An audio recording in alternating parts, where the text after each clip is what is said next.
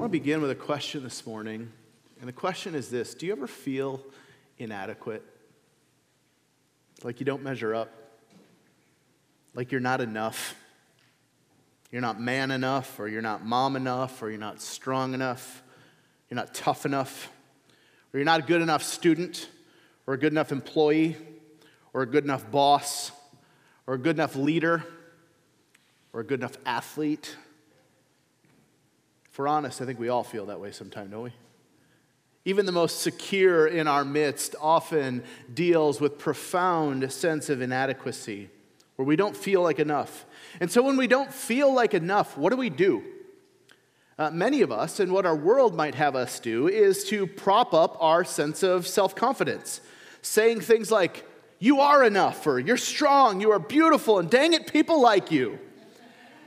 I don't know if you guys have ever get, got the inspirational memes that all across your social media feed, but you are enough, you are stronger, you, you, you can do all these things. Or maybe you need to view yourself like that little kitten who sees in this reflection a tiger. And the secret to overcoming our feelings of inadequacy is to just view ourselves differently. Now, I think there's something to positive self talk. Uh, there are constant negative images and messages that we bombard ourselves with. But can I give you some better news today? Jesus is enough. So you don't have to be. Jesus is enough, so you don't have to be. And that's the big idea this morning. There's not going to be a ton of practical application. My heart is that you would see Jesus rightly, and when you see him rightly, you would come to this beautiful conclusion that he is enough. And so you're set free. So, Psalm 110, here we go. A psalm of David. The Lord says to my Lord, Sit at my right hand until I make your enemies your footstool. The Lord sends forth from Zion your mighty scepter. Rule in the midst of your enemies. Your people will offer themselves freely on the day of your power. In holy garments from the womb of the morning, the dew of your youth will be yours. The Lord has sworn and will not change his mind. You are a priest forever after the order of Melchizedek. The Lord is at your right hand. He will shatter kings on the day of his wrath. He will execute judgment among the nations, filling them with corpses. He will shatter chiefs over the wide earth. He will drink from the brook by the way. Therefore, he will lift up his head. This is God's word. And some of you guys are thinking, Pastor Kyle, you are nuts. There's 150 Psalms, and this is the one you picked? I mean, we could be talking about how the Lord is our shepherd right now from Psalm 23. We could talk about how the skies declare the glory of God and the heavens proclaim the work of his hands. We could even be talking about Psalm 139 and how God shaped and formed us in the inward parts of our mother's womb, and He didn't make any accidents, and He knows all of our days from the before they began. Or we could at least look at the, the blessed man from Psalm 1 and how he meditates on the, on the law of God day and night, and he's like a tree planted by streams of living water that flowers and produces fruit in any season. But we're reading about corpses piling up Lord sitting at Lord's right hands, and Melchizedek. You're welcome. so, why in the world, of all of the Psalms, did we pick this one? I'll, I'll admit to you, this is probably not my first pick, and yet there's something profound about this passage. You know what it is? This is the most quoted psalm in the New Testament of all the Psalms. Short, six verses, but it is quoted and referred to more than any other psalm in the book of Psalms. Now, if you remember, the book of Psalms is a prayer or a song book for the Jewish people, especially during the rule or during the, the time of Jesus' day. It was a way that they could worship God and express their heart to God and process their suffering, process their praise, their confusion, their joy, literally every human emotion is covered in the book of Psalms. And whereas most of the Bible kind of takes this particular trajectory of God speaking to us as his people, the book of Psalms actually is godly people experiencing the full gamut of human emotions, but directing that back up to God. And so this particular psalm is the most common one that was on the hearts and minds of the people of the New Testament. Isn't that interesting? Now, it might not seem like that big a deal, but the title, A Psalm of David, is an incredibly big deal. Why? Because if this is a psalm written by someone who is observing David, someone in his court, talking about David being the Lord to the right hand of God or Yahweh, then it's a, a psalm with messianic overtones using David as an example. But if it's written actually by David himself, it's David the king looking to one who's greater than he. It's explicitly about the Messiah and nobody else. And so it says, a psalm of David. And even more, Jesus quotes and says, Hey, David wrote this about me. See, in Matthew chapter 22, after a couple days of verbal sparring with the Pharisees and the Sadducees and the Herodians, as they each try to attempt to take their shot to, to, to discredit Jesus and to stump him and bring him down a notch or two, Jesus asks them this question pertaining to Psalm 110, and it absolutely stumps them. Now, while the Pharisees were gathered together, Jesus asked them a question, saying, What do you think about the Christ? Whose son is he? They said to him, The son of David. The son of David. Everybody knows that. That's who the Messiah is, right? We all know that. We're Jews. We get this. He said to them, How is it then that David, in the Spirit, calls him Lord, attributing this psalm to David? The Lord said to my Lord, Sit at my right hand until I put your enemies under your feet. If then David calls him Lord, how is it that he is, how is he his son? And no one was able to answer him a word, nor from that day did anyone dare ask him any more questions. So Jesus uses this very passage to shut up his enemies, and they are stumped and they don't oppose him anymore. They're like, let's kill him. We obviously can't beat him in a debate. So David is writing about the Messiah. Everybody knows this, and yet David sees the Messiah as so much more than him.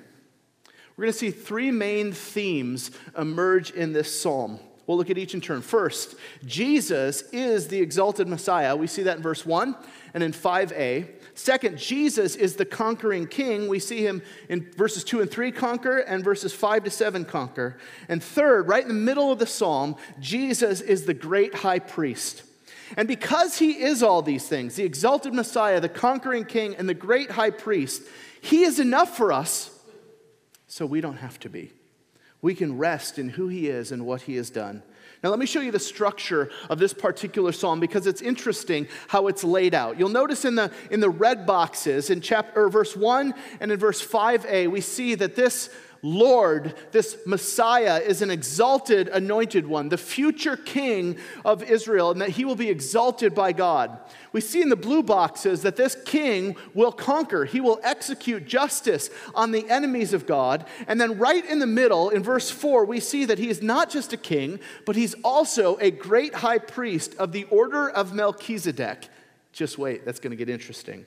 So, let's dive in. First, Jesus is the exalted Messiah. The Lord says to my Lord, Sit at my right hand until I make your enemies your footstool. Verse 5 The Lord is at your right hand.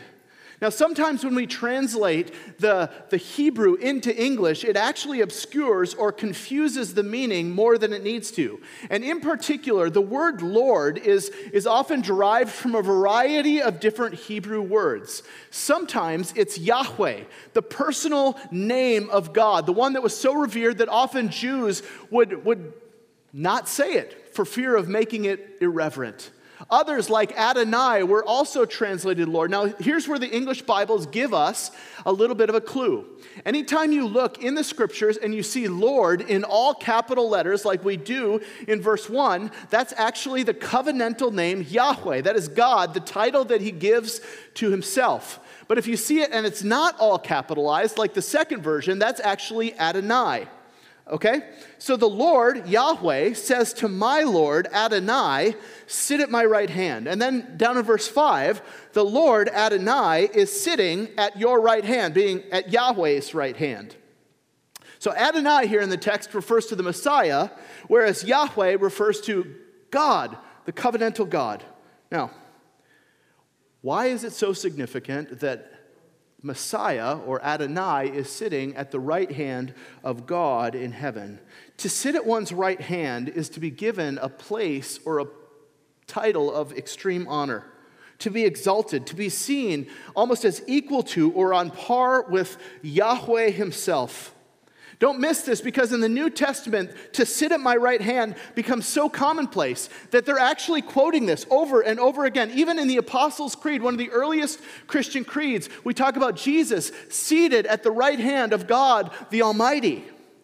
This is equating a human being, Messiah, with God, Yahweh Himself, a place of extreme exaltation and honor.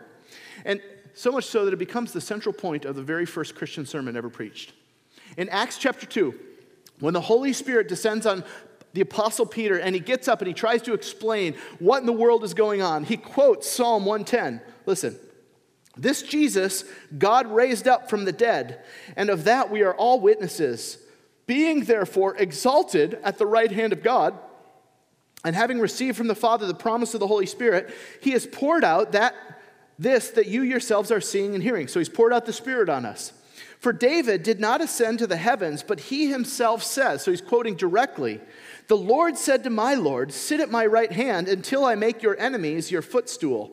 Let all the house of Israel know, therefore, for certain, that God has made him both Lord and Christ, this Jesus whom you crucified. So he can't be any more explicit that Psalm 110 is talking about Jesus. Okay, some of you guys went to Sunday school. You know the answer is always Jesus, right? Peter is saying that Jesus is not only the Messiah, but he is greater than even David himself. Because David didn't ascend to this lofty position, he just saw it and wrote about it. Not only that, but the author of Hebrews picks up on this phrase to show that Jesus is superior to the angelic beings as well.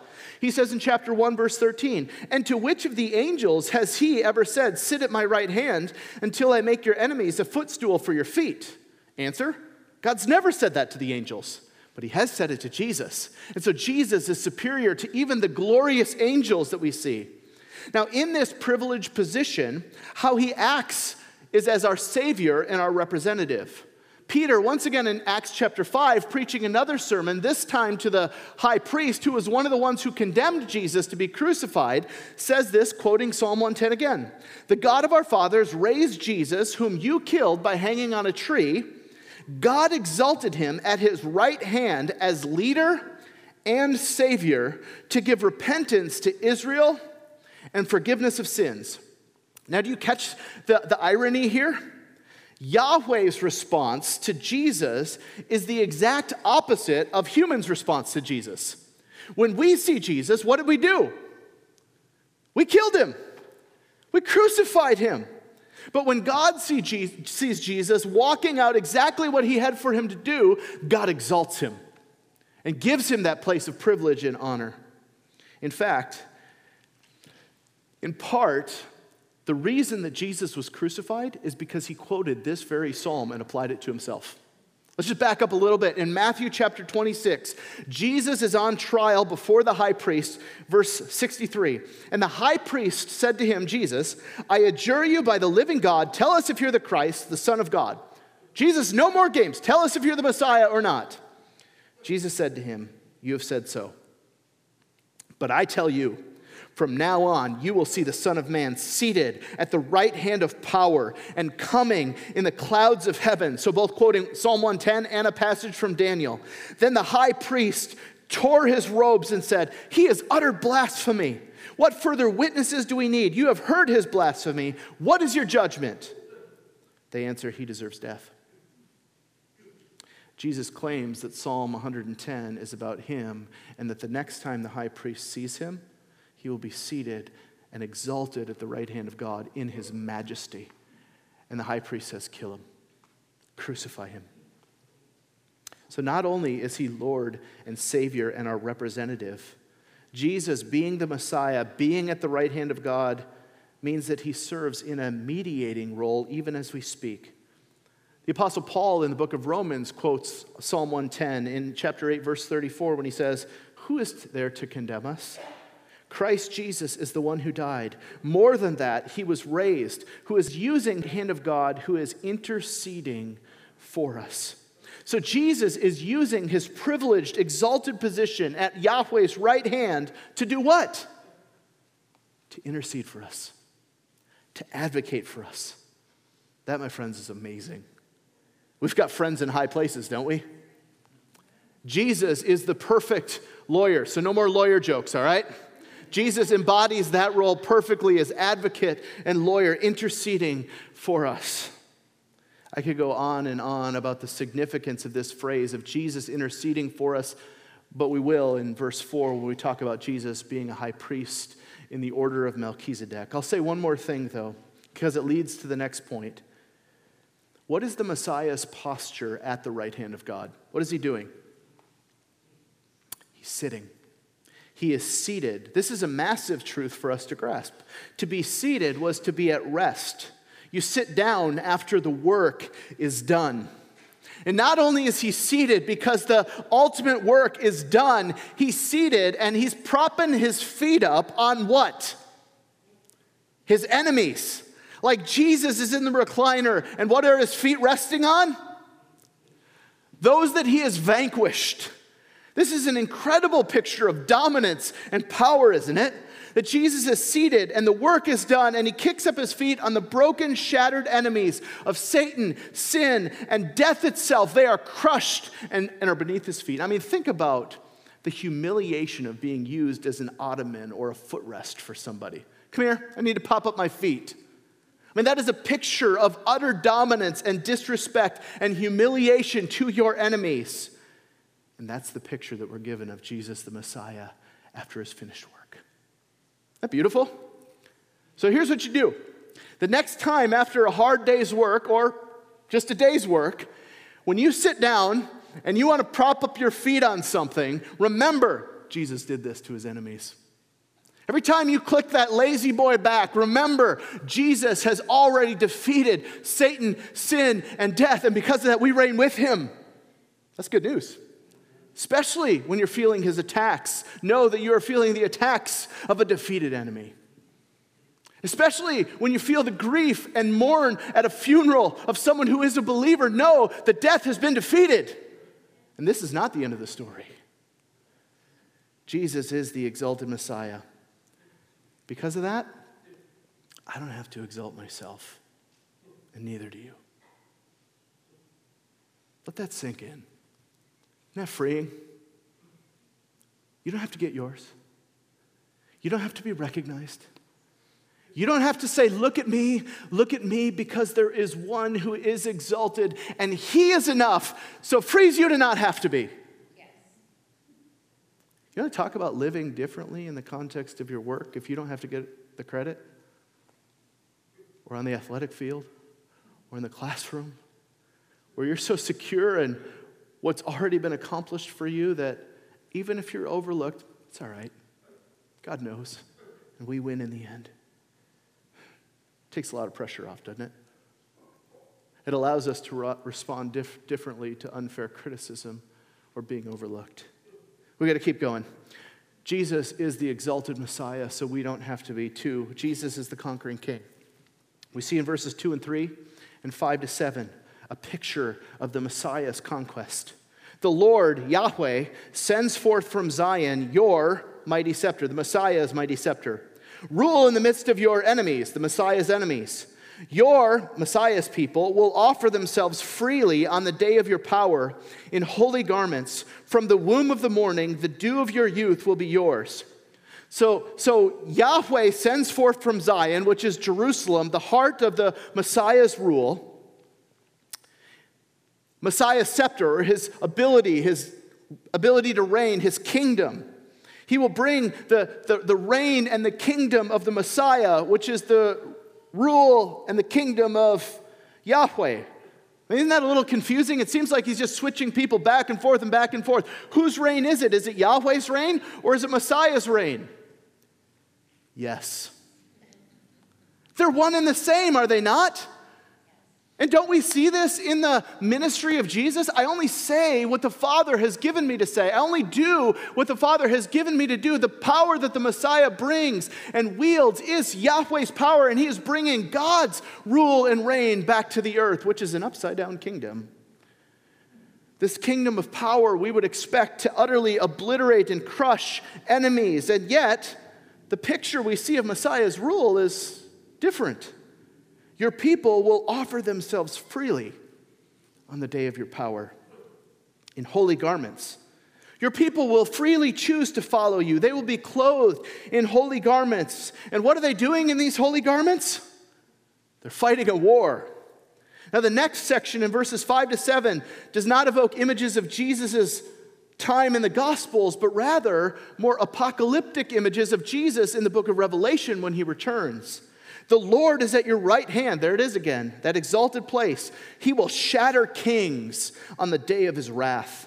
He will execute judgment among the nations, filling them with corpses. He will shatter chiefs over the wide earth. He will drink from the brook by the way. Therefore, he will lift up his head. The book of Revelation, in particular, chapter 19, we are given a picture of the conquering lamb making war on the enemies of God, utterly crushing them once and for all. In Revelation, we see Jesus, the exalted, glorious one, with a sword flying out of his mouth, riding on a white horse, and his people are behind him, clothed in what?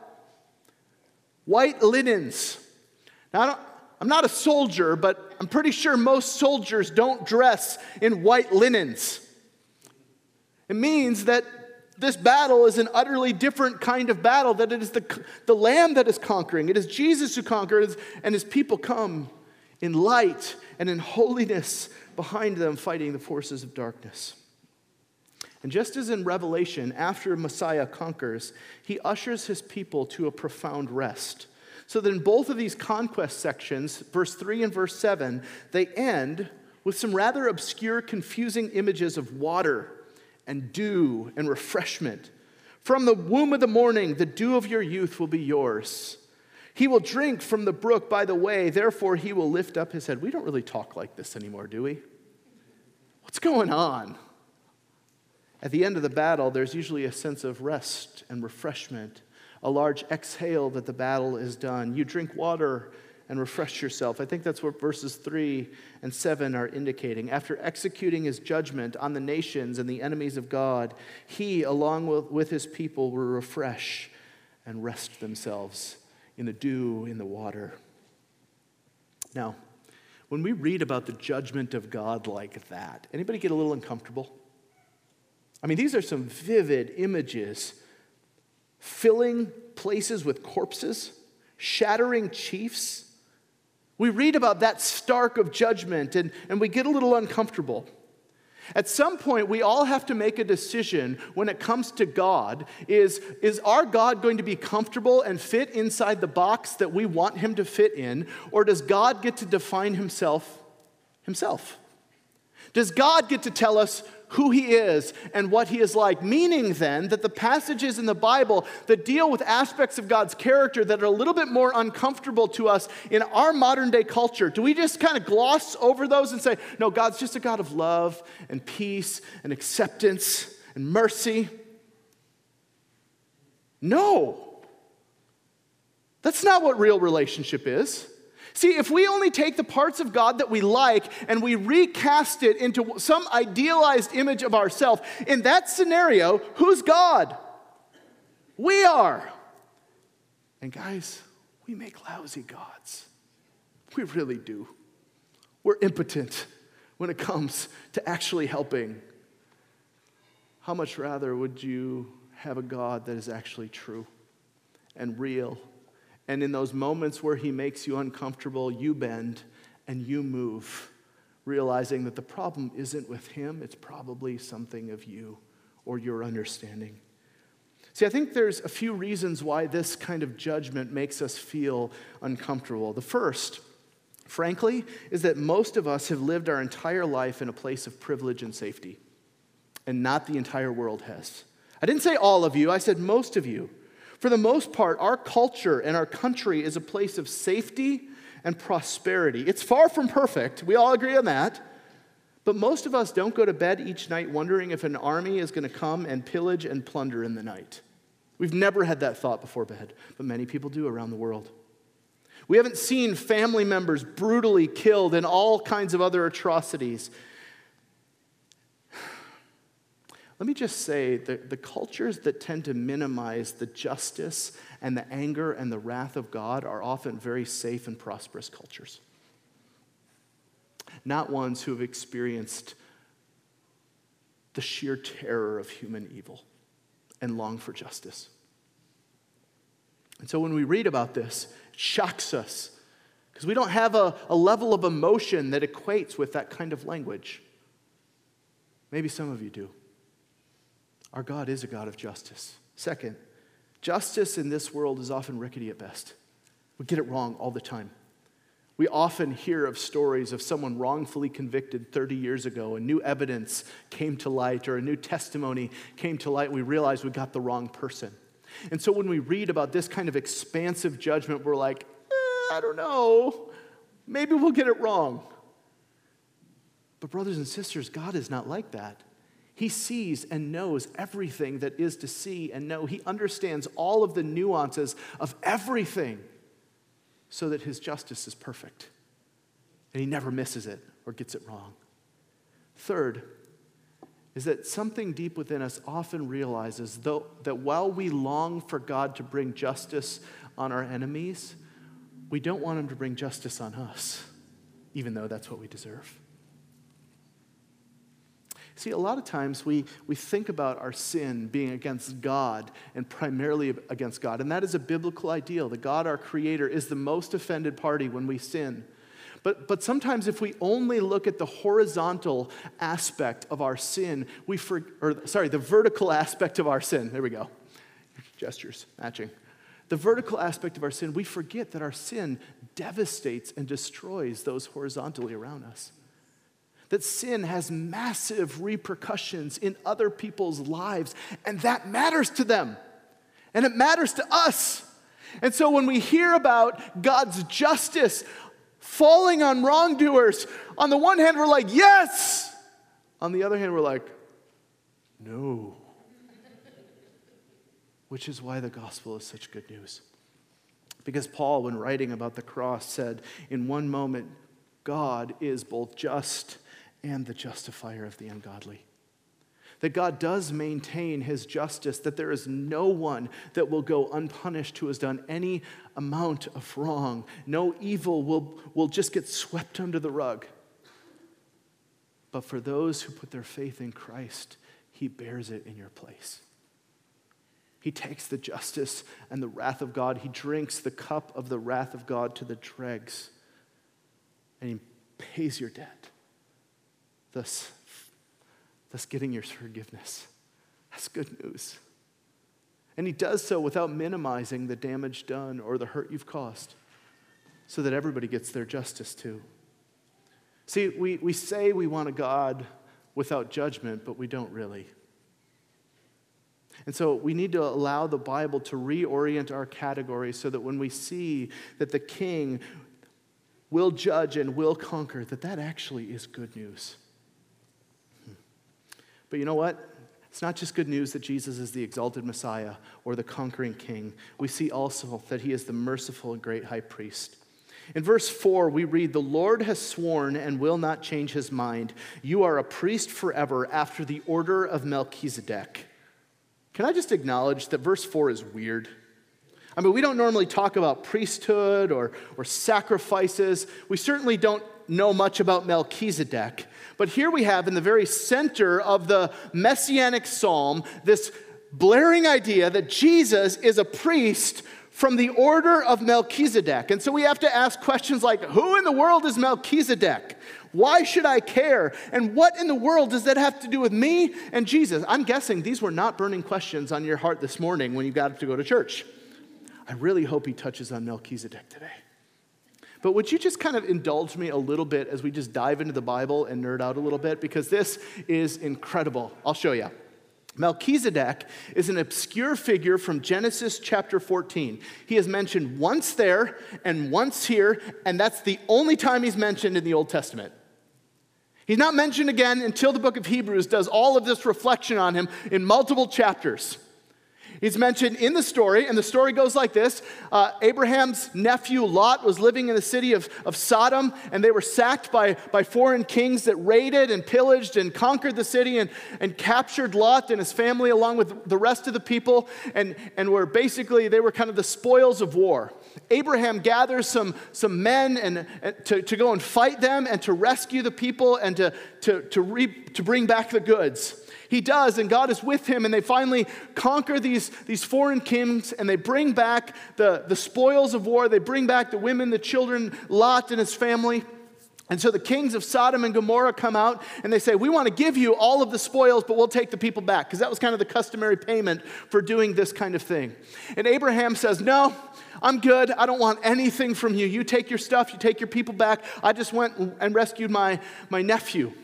And in the middle of this story, right in between uh, them offering this and, and him saying no, there's this guy by the name of Melchizedek who comes and appears, and it says that he's the king of Salem and that he is also a priest of the Most High God. And get this Abraham, like Father Abraham, the patriarch that all of the Jewish people came from, recognizes Melchizedek as a superior recognizes this priest king as someone who he, uh, he needs to honor. And so he allows Melchizedek to, to pray a prayer of blessing over him. And then Abraham, get this, he actually tithes or gives a tenth of everything that he has to Melchizedek, recognizing him as a superior. And then the story just keeps going. And we don't hear about him again until this particular moment in Psalm 110. What in the world is David talking about? Well, remember, as David is writing this psalm, he's reflecting on some things about the Messiah. That he is a conquering king, an exalted Messiah, but he also recognizes, I think rightly so, that the Messiah needs to be a priest. Someone who can mediate between us and God. More than a king, he is a king and a priest. Now, remember, this is happening on the other side of the Mosaic law. And in the Mosaic law, the priests came very clearly from the, from the tribe of Levi. That's where the whole temple system, sacrificial system comes in the book of Leviticus or Levite right? That it was Aaron's sons that would be the priests, and that no one got to be a priest if you didn't have that kind of lineage. But also, the kings didn't come from the tribe of Levi, they actually came from the tribe of Judah. David was the lion of the tribe of Judah, right? He is the kingly line comes through Judah, the, the priesthood comes through Leviticus, and they don't mix.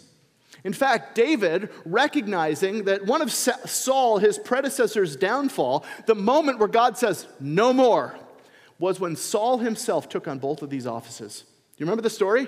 Now, Saul's got a bunch of stuff going on where he's a little bit crazy and he's not following the Lord very well. But when Samuel is delayed in offering the sacrifice before going into battle, Saul takes upon the priesthood himself and he offers the fa- sacrifice, and God says, uh uh-uh. uh And so David knew, I don't get to be a priest. I even mentioned like building a house for God, and God said, no, you're not going to do that. David doesn't get to be a, a priest, but, but the Messiah needs to be more than just the Davidic line, the Davidic king. He needs to be a priest as well. And so, as David, I think, is reflecting on this, he's like, where have I seen that before? Melchizedek. Melchizedek. He's a, he's a priest of a different order. He's a king who is a priest. We need a priest king like that. That's what Messiah will be. Now, if you do a little digging into Melchizedek, which is what the author of Hebrews does, I told you we're going to nerd out for a while. Stay with me. You see that there is no genealogical record for Melchizedek in the Bible. So the speculations are all over the place as far as who this guy actually is. Some think that it's actually a pre incarnate appearance of Christ. I don't actually agree with that. We don't know who he is, but we know that, the, that Jesus is like him in some way, so that's why I don't think it's that, but it could be. Some people believe that. The name Melchizedek in Hebrew means king of righteousness. He is the king that brings righteousness. He is also a king of a city called Salem. Salem comes from the Jewish word shalom, meaning peace. And so here we have the king of righteousness and the king of peace. And oh, by the way, based on the description, Salem is actually the early form of the city of, anyone want to guess? Jerusalem. So here, the king of Jerusalem, who is also a king of righteousness and a king of peace, acts as a king and acts as a priest. Does that sound like anybody that you've heard of? Jesus.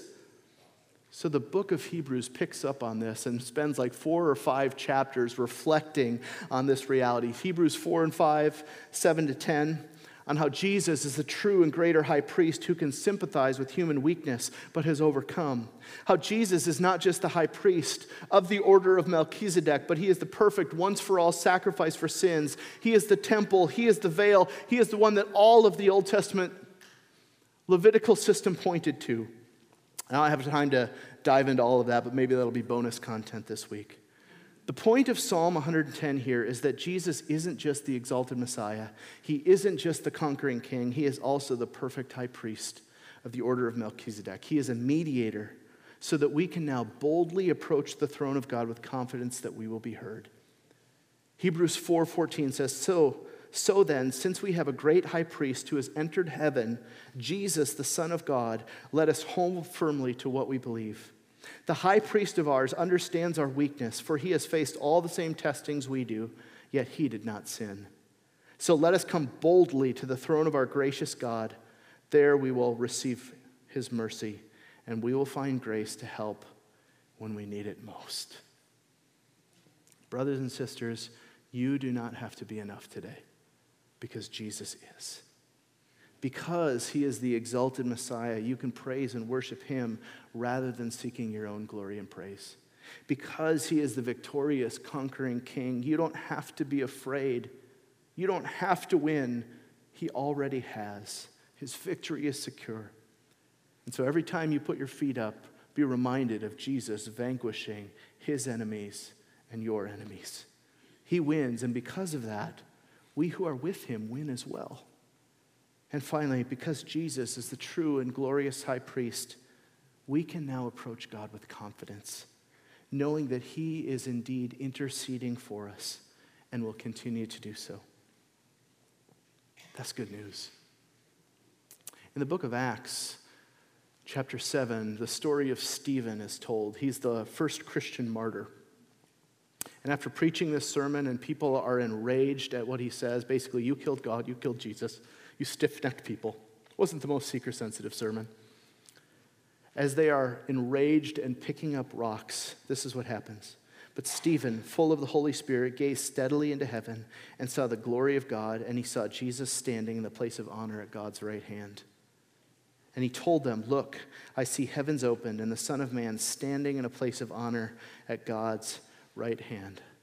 The last thing that he saw before he died for this wonderful Savior was this exalted position at the right hand of God the Almighty. But you're like, Pastor Kyle, in Psalm 110, he's seated, but here, when he appears to Stephen, he's standing. What's going on? This is an illusion, but also letting us know a little bit about the circumstances. Yes, the work is done, and yet he is standing because he's got work to do with the one who is about to die. He is standing, interceding for him in that moment of his death. Isn't it interesting that the first Christian martyr, the thing that comes to his mind, the vision that he is given by God, is the very same vision that David was given a thousand years earlier? Brothers and sisters, the Bible fits together as one unified story. It is about Jesus, and he is enough for you. Let's pray. God, thank you for your word. Thank you for how it fits together, and it stirs in us a heart of praise. Help us to love and serve Jesus with all of our heart, soul, mind, and strength, knowing that He is enough so we don't have to be. It's in His name we pray. Amen. We're going to close our time in